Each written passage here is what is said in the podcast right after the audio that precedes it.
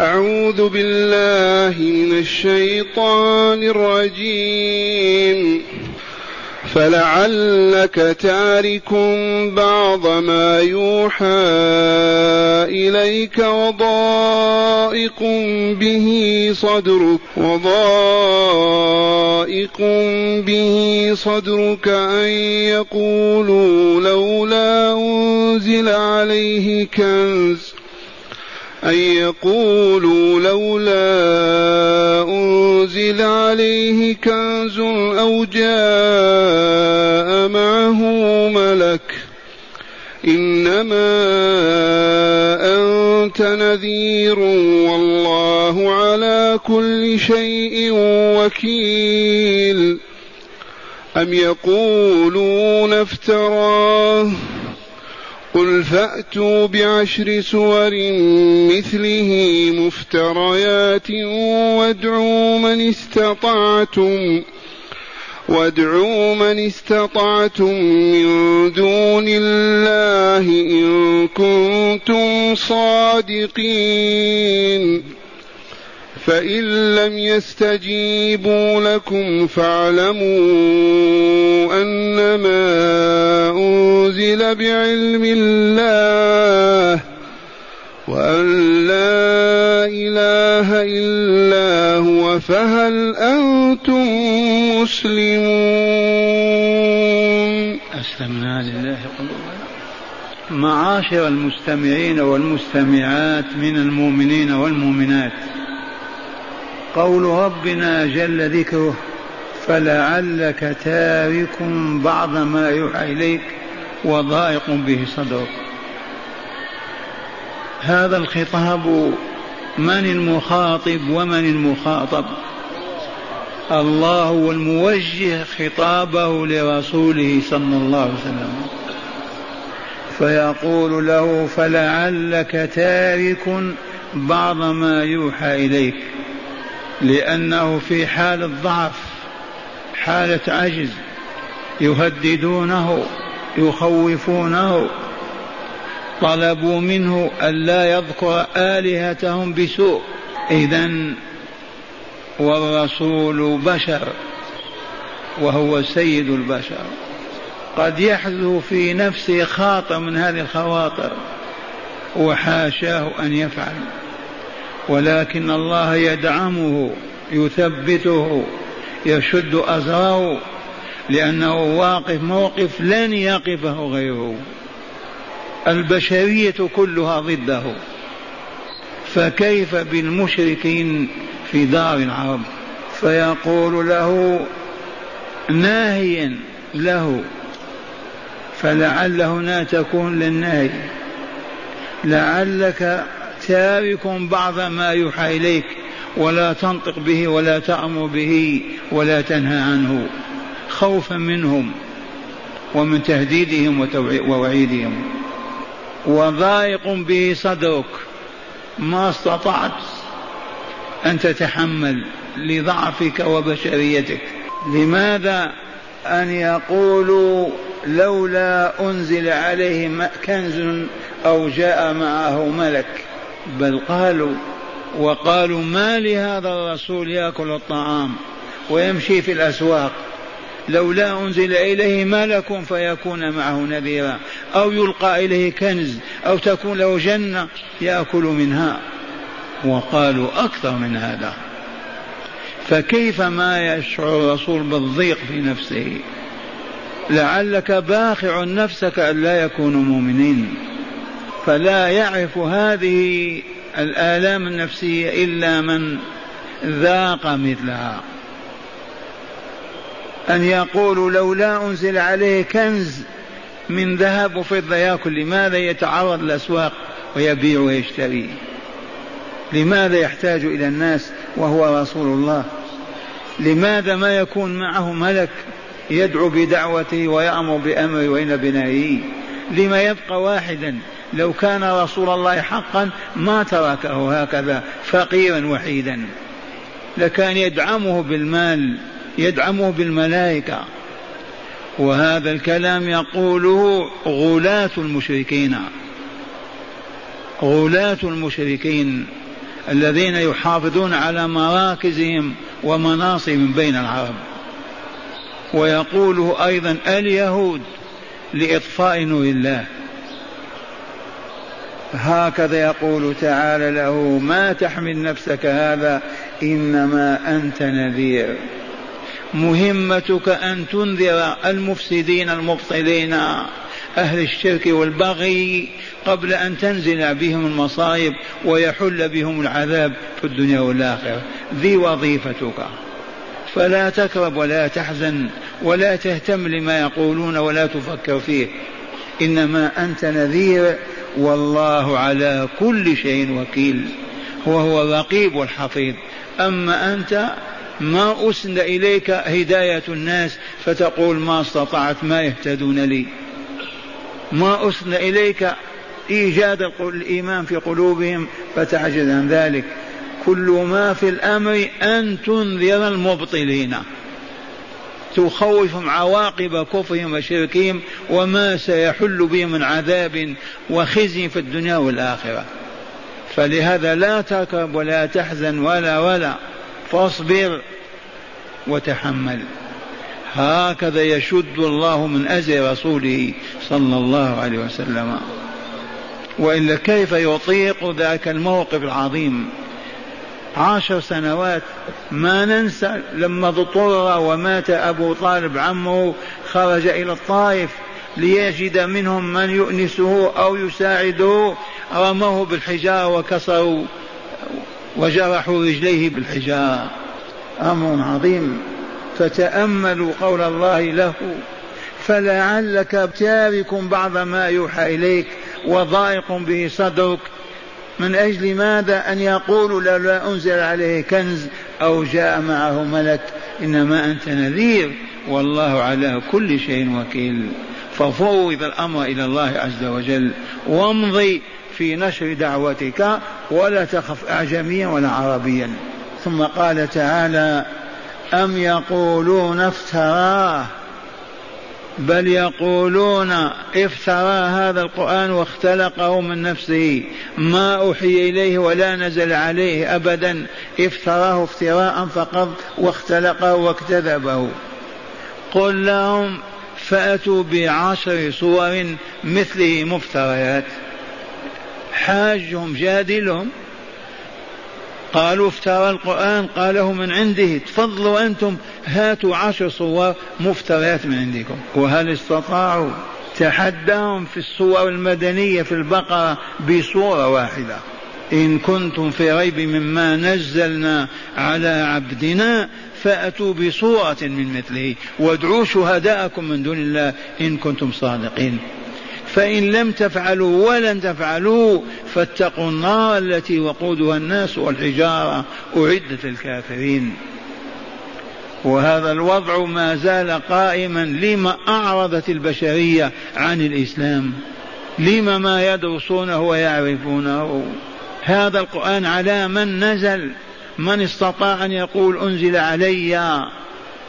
بآيه وأحكامه وشرائعه وقصصه وأخباره هل استطاعت البشرية أن تأتي بصورة فقط؟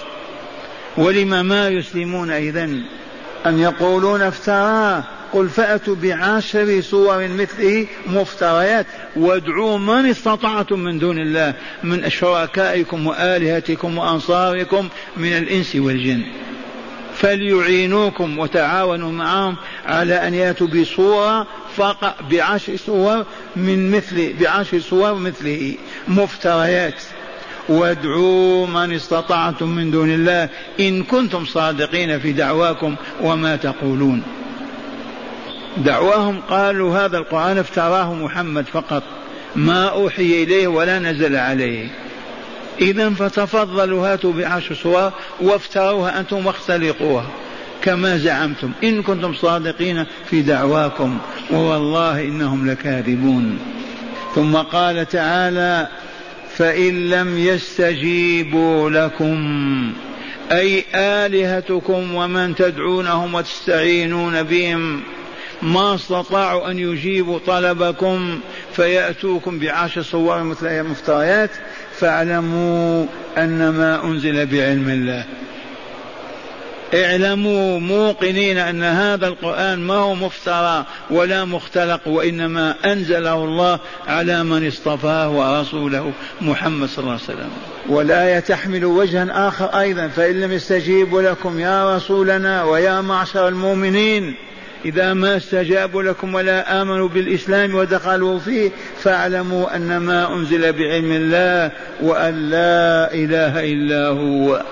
والقرآن حمال الوجوه لكن الوجه الأول أولى من الوجه الثاني.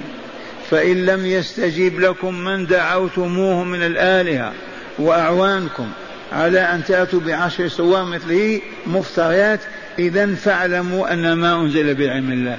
ما بقي هراء ولا كلام. ما استطعتم أن تأتوا بعشر سوار واستعينوا بمن تعبدون وتشركون بالله. عجزتم إذا فاعلموا أنه أنزل بعلم الله. ما هو مفترى ولا مختلق ولا قال محمد من رأيه ومن رأسه. إذا فاعلموا أن ما أنزل بعلم الله وأن لا إله إلا هو وأنه لا إله إلا الله. والله إنه لا إله إلا الله. من يرفع يده ويثبت وجود إله غير الله. عيسى مخلوق مربوب. مريم العذراء مخلوقة مربوبة. العزير عبد الله مخلوق مربوب. الأصنام والأحجار والكواكب وهذه كلها مخلوقات. أين الإله؟ والله لا إله إلا الله. لأنه هو لا غيره الخالق للأكوان كلها. والمدبر للأمور كلها هو الذي يحيي ويميت ويعطي ويمنع ويعز ويذل هو الذي أنزل الكتاب وأرسل الرسل. أما غيره فكيف يؤلهون؟ بما يستحقون أن يعبدوا. فتذبح لهم الذبائح ويركع لهم ويسجد ويطاف بقبورهم. كيف يتم هذا؟ فإن لم يستجيبوا لكم من دعوتموهم فاعلموا علم يقين ان ما أنزل بعلم الله وأنه لا إله إلا الله. فهل أنتم مسلمون؟ أي اسلموا. تنتهي المشكلة. فليقال هذا الآن للبشر كلهم. هذا القرآن هاتوا صورة من مثله. اذا كتاب الله نزل من الله على رسوله. إذا آمنوا به ادخلوا في رحمة الله قولوا أسلمنا قلوبنا وجوهنا لله. اشهدوا أن لا إله إلا الله وأن محمد رسول الله ثم أقيموا الصلاة وآتوا الزكاة وأطيعوا الله ورسول الله. تكملون وتسعدون في الدنيا وتكملون وتسعدون في الآخرة. أما الإصراء والعناد المكابرة والغفلة وإدخال الرؤوس في التراب وتجاهل الواقع فعاقبته الخسران الأبدي. إليكم شرح الآيات من الكتاب. معنى الآيات بعد أن كثرت مطالبة المشركين الرسول صلى الله عليه وسلم يطالبونه بماذا؟ بأن يحول لهم جبال مكة ذهبا. جبال مكة فليحول ذهبا. في اقتراحات منها لولا أنزل عليه ملك فيكون معه نذيرا. أو يلقى إليه كنز أو تكون له جنة يأكل منها يعني بستان. فقال تعالى لرسوله صلى الله عليه وسلم فلعلك باقع فلعلك تارك بعض ما يوحى إليك. أي لا أي لا أي لا تتلوه لا تقرأ على المشركين ولا تبلغهم إياه لتهاونهم به وإعراضهم عنه. وضائق به صدرك أي بالقرآن كراهة أن تواجههم به فيقول لولا أنزل عليه كنز أي مال كثير يعيش عليه. فيدل ذلك على إرسال الله له أو جاء معه ملك يدعو بدعوته ويصدقه فيها ويشهد له بها فلا ينبغي أن يكون ذلك منك. أي فبلغ ولا يضق صدرك. إنما أنت نذير أي محذر عواقب الشرك والكفر والمعاصي. والله الوكيل على كل شيء أي الرقيب الحفيظ. أما أنت فليس عليك من ذلك شيء. وقوله تعالى أم يقولون افتراه أي بل يقولون افتراه أي افترى القرآن وقاله من نفسه بدون ما أوحي إليه. قل في قل في الرد عليهم فأتوا بعشر صور مثله مفتريات. وادعوا من استطعتم دعوتهم لإعانتكم إن كنتم صادقين في دعواكم. أي في دعواكم أن افتريته فإن لم تستطيعوا ولن تستطيعوا فتوبوا إلى ربكم وأسلموا لا قلوبكم ووجوهكم. وقوله تعالى فإن لم يستجيبوا لكم أي قل لهم يا رسولنا فإن لم يستجب لكم فإن لم يستجب لنصرتكم من دعوتموهم وعجزتم فاعلموا أن ما أنزل بعلم الله أي أنزل القرآن متلبسا بعلم الله وذلك أقوى برهان على أنه وحيه على أنه وحيه وتنزيله وأن لا إله إلا هو أي وأنه لا إله إلا الله ولا معبود بحق سواه. وأخيرا فهل أنتم مسلمون؟ أي أسلموا. لاستفهام للأمر يسلموا. لقيام الحجة عليكم بعجزكم وذلك خير لكم. روى مسلم أن النبي صلى الله عليه وسلم قال والذي نفس محمد بيده والذي نفس محمد بيده هذه يمين أبي القاسم. والذي نفس محمد بيده لا يسمع بي أحد من هذه الأمة يهودي ولا نصراني ولا ولا يؤمن بالذي أرسلت به إلا كان من أهل النار. مرة ثانية روى مسلم في صحيحه أن النبي صلى الله عليه وسلم قال والذي نفس محمد بيده لا يسمع بي أي محمد رسول الله من أحد من هذه الأمة يهودي أو ولا نصراني ولا يؤمن بالذي أرسلت به إلا كان من أهل النار والعياذ بالله تعالى. أين البشرية؟ كم بلايين البشر؟ وهم تنتظرهم الويلات والمصائب والحروب وهم في الكروب والهون والدون وما زالوا ما بحثوا أبدا عن سبيل النجاة وطريقها.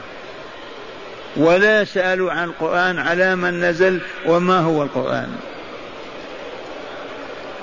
هداية الآيات لكل آية هداية كما سمعتم. فمن هداية الآيات أولا بيان ولاية الله لرسوله وتسديده وتأييده. ثانيا بيان ما كان عليه المشركون من عناد على الحق ومكابرة فيه. ثالثا بيان أن الرسول صلى الله عليه وسلم لم يكلف هداية الناس وإنما كلف إنذارهم فقط. عاقبة كفرهم وعصيانهم وعلى الله تعالى بعد ذلك مجازاتهم. رابعا تحدى الله تعالى منكري النبوة والتوحيد بالإتيان بعشر صور من مثل القرآن فعجزوا وقامت عليهم الحجة وثبت أن القرآن كلام الله ووحيه وأن محمدا عبده ورسوله وأن الله لا إله إلا هو.